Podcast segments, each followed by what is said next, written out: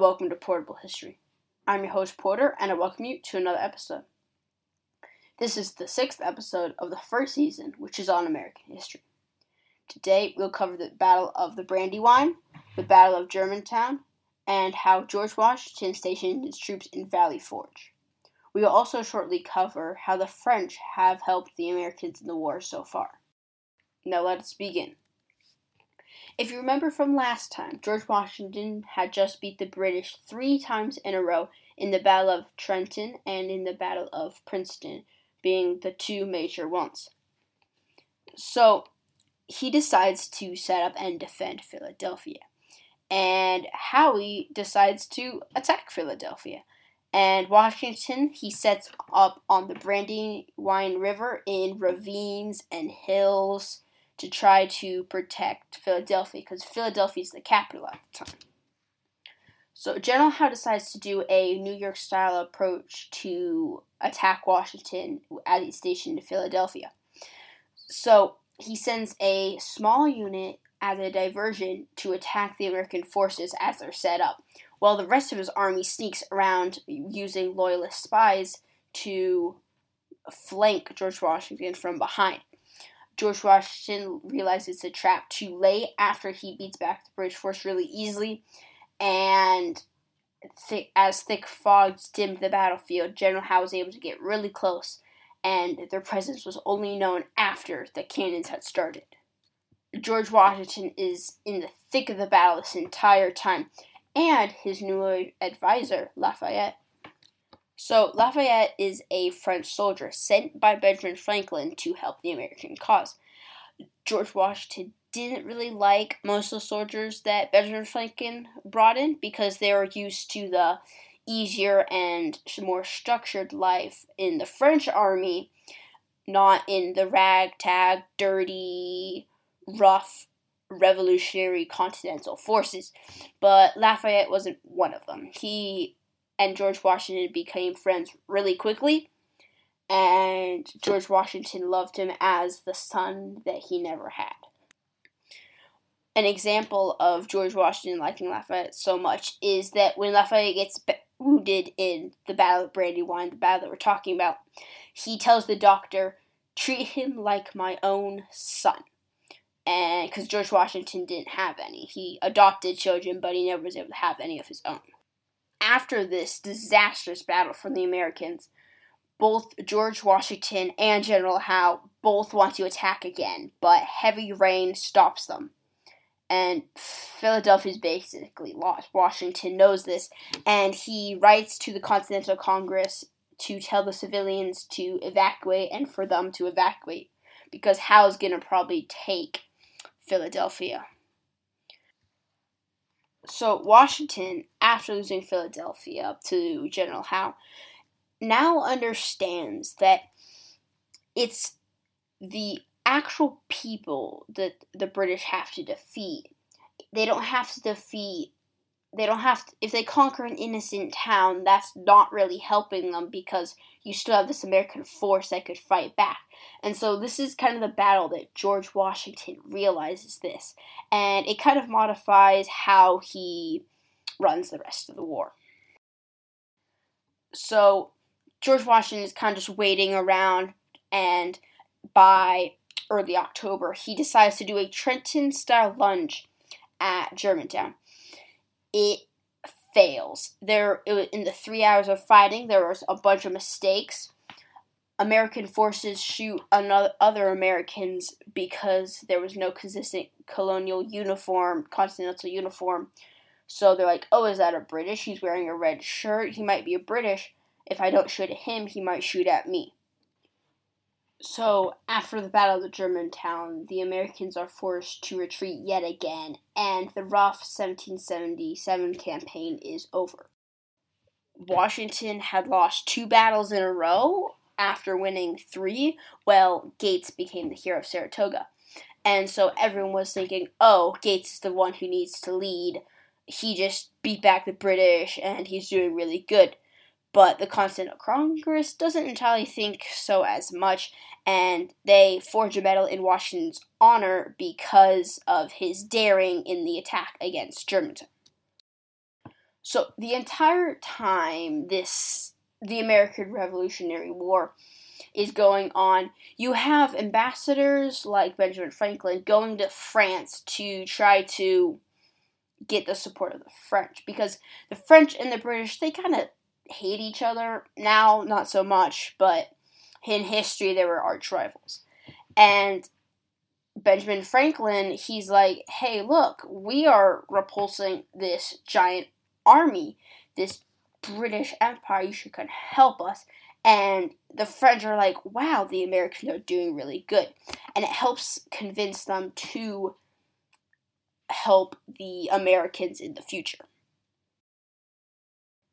So, the biggest and probably most popular French ambassador is Benjamin Franklin and he was one of the first to go to France. The French love him. Benjamin Franklin's known as a philosopher, an inventor. He invented like the hospital. He talked about lightning, and the French loved him. They made pins, mugs. They absolutely adored him. And so when the British they see this and they try to get Benjamin Franklin on their sides and Franklin handles this perfectly. He shows the letters to the French king, King Louis, and he's like, hey, look, the British, they want me to plot against you, so you should go to war with us, so then you can have an advantage and you can really fight the British, because they're planning to attack you. And it pitched the two giant imperial powers against each other and that is why the French come and join the war. So, well, all these uh, ambassadors are off in France. The Continental Congress adopts the Articles of Confederation. And the Articles of Confederation basically outline how the American government's going to run, how it's going to be the United States of America, but each state will be able to govern itself. So it's kind of redundant, but it basically was the basis of the American government. So all this is happening as General Washington and General Howe are fighting. But the news that the French are on his side doesn't reach him until spring and by then he has gone through Valley Forge. Valley Forge is a plateau very close to Philadelphia so that George Washington can keep an eye on General Howe, but not be too far away or too close that they'll be fighting or lose track of him, and a sneak attack will ensue. So that winter, it is one of the coldest of the war, and thousands of men die. So he has 11,000 men. And they make log huts 14 by 16 feet off to ward off the cold. And they stuff men in there so they can be warm because of body heat. That's their main source of warmth. They don't have enough blankets, shoes. It's really horrible to the Americans. And not only to being freezing. They're also starving. The only thing they can live on is fire cakes, and it's flour and water cooked on a fire. And it's tasteless, it's hard, it's just not enough nutrients, and many of them, many of Washington's men die of starvation. On top of that, you have disease. So the big ones were typhus, typhoid, pneumonia, and dysentery. And it just swept through the camps. You had just, they're stuffed in these log cabins because that's the only way they can stay warm. And so one man catches it and they're huddling in this cabin to stay warm, and then the rest of them catch it. And they don't have enough nutrients to fight off the disease, so many of them die. And with the cold winter comes frostbite, and many men have to amputate limbs because they they can't be used anymore. So they're almost so it's just really bad. And on top of all of this, George Washington lives in constant fear that General Howe will attack his starving, frozen army and just wipe them out. George Washington, this is a horrible time for him, but he does find some comfort.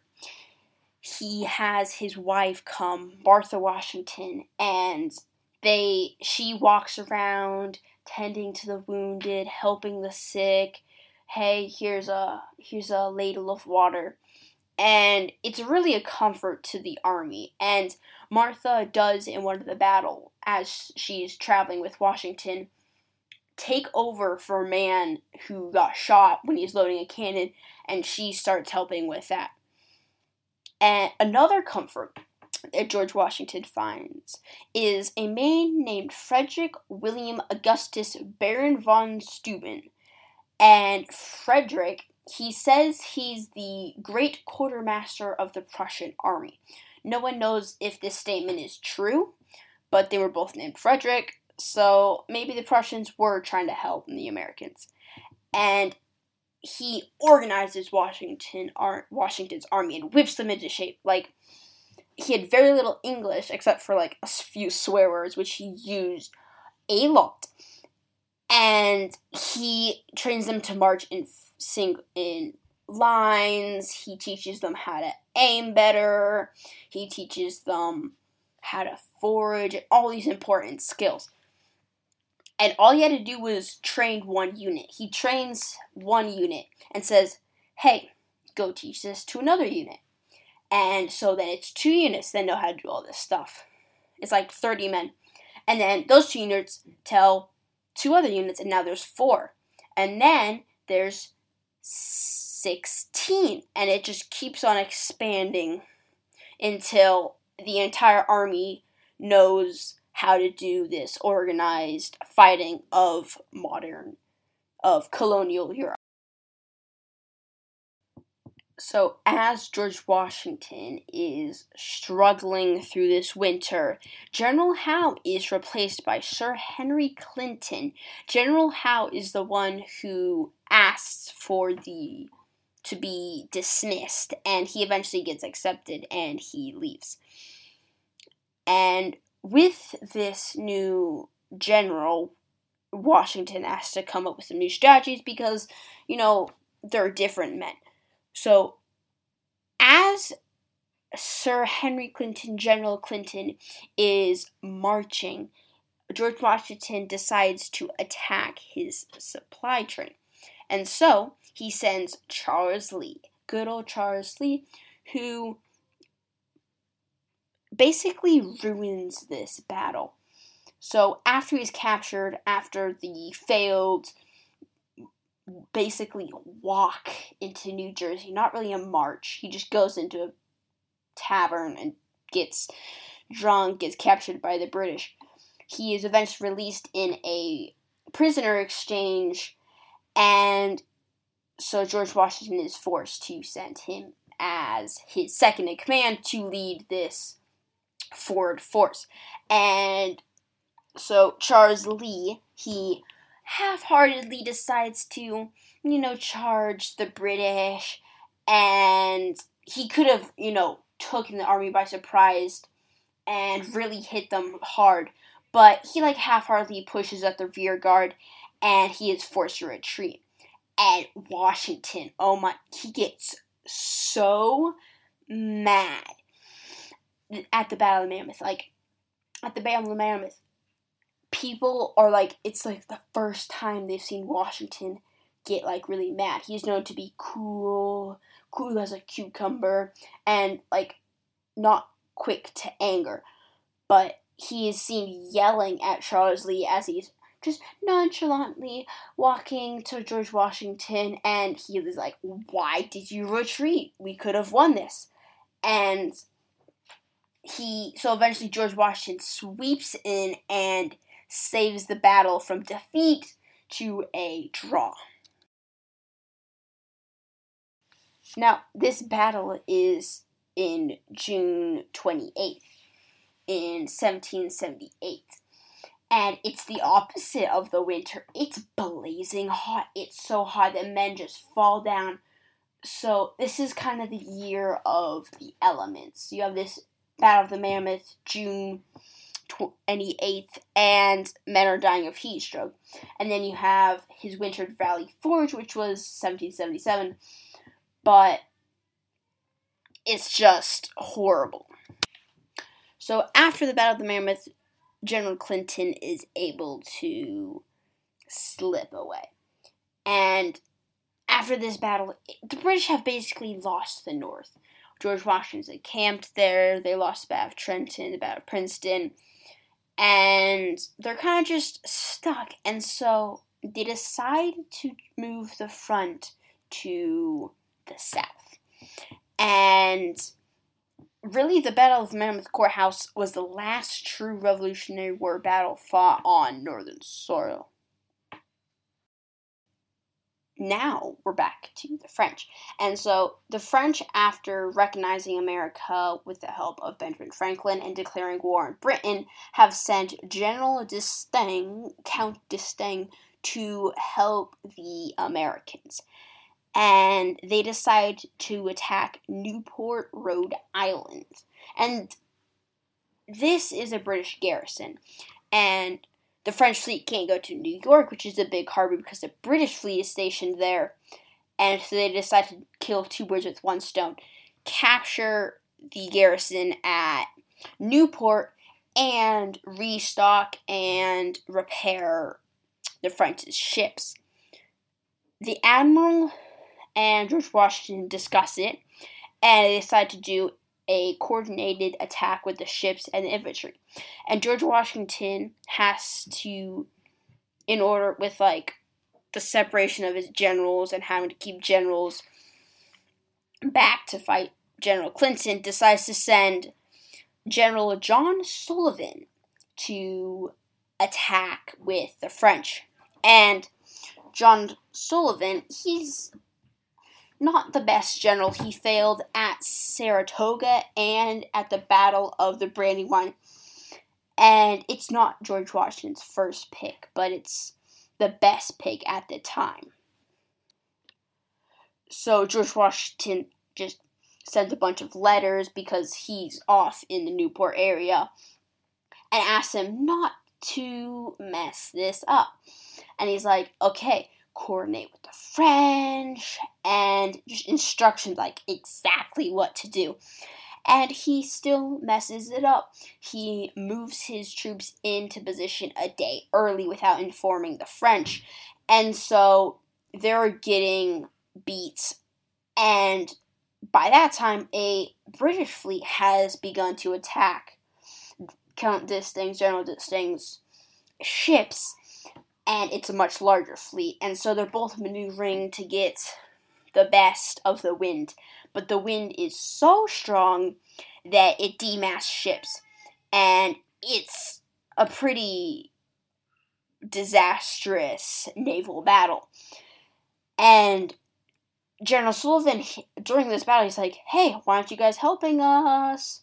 We need help. And so then he pulls away and then asks to for the attack to be commenced and repeated and but by this time General D'Estaing has sailed away to the Caribbean because he's realized that the Americans aren't as trained and disciplined. They're really just getting a luck and it's like not as much as he expected of the American army. So this first French commitment is basically uh like commitment of troops is basically a failure and this decides to go to the Caribbean. George Washington writes letters to him apologizing for Sullivan and other generals' actions on like saying that D'Estaing had dishonored France by retreating. And so this soothes his wounds, his mental wounds, but he's like, well, no, I'm just gonna go to the Caribbean where I think I will have more success. So, the Battle of Rhode Island, the first true French and American combined assault, took place in August. So, the Battle of Monmouth Courthouse is one of the last true battles on northern soil. And this is after the Battle of Monmouth Courthouse. This is the time that the British decide to attack the South and their first attack is on the city of Savannah. This happens in early winter. And slaves and loyalists joined the British cause. Loyalists were concentrated. There's a lot of them in the South, and they swelled British numbers. And slaves, the British promised them freedom from their American owners in if they fought for them for like a certain amount of time and stuff. And so a lot of slaves joined the British cause.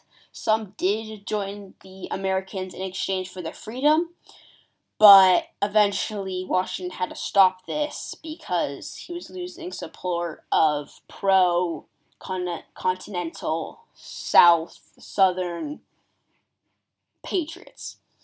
And as 1778 ends, the British decide to continue this campaign in the South after the attack on Savannah, and it becomes basically the main fighting place for the rest of the war.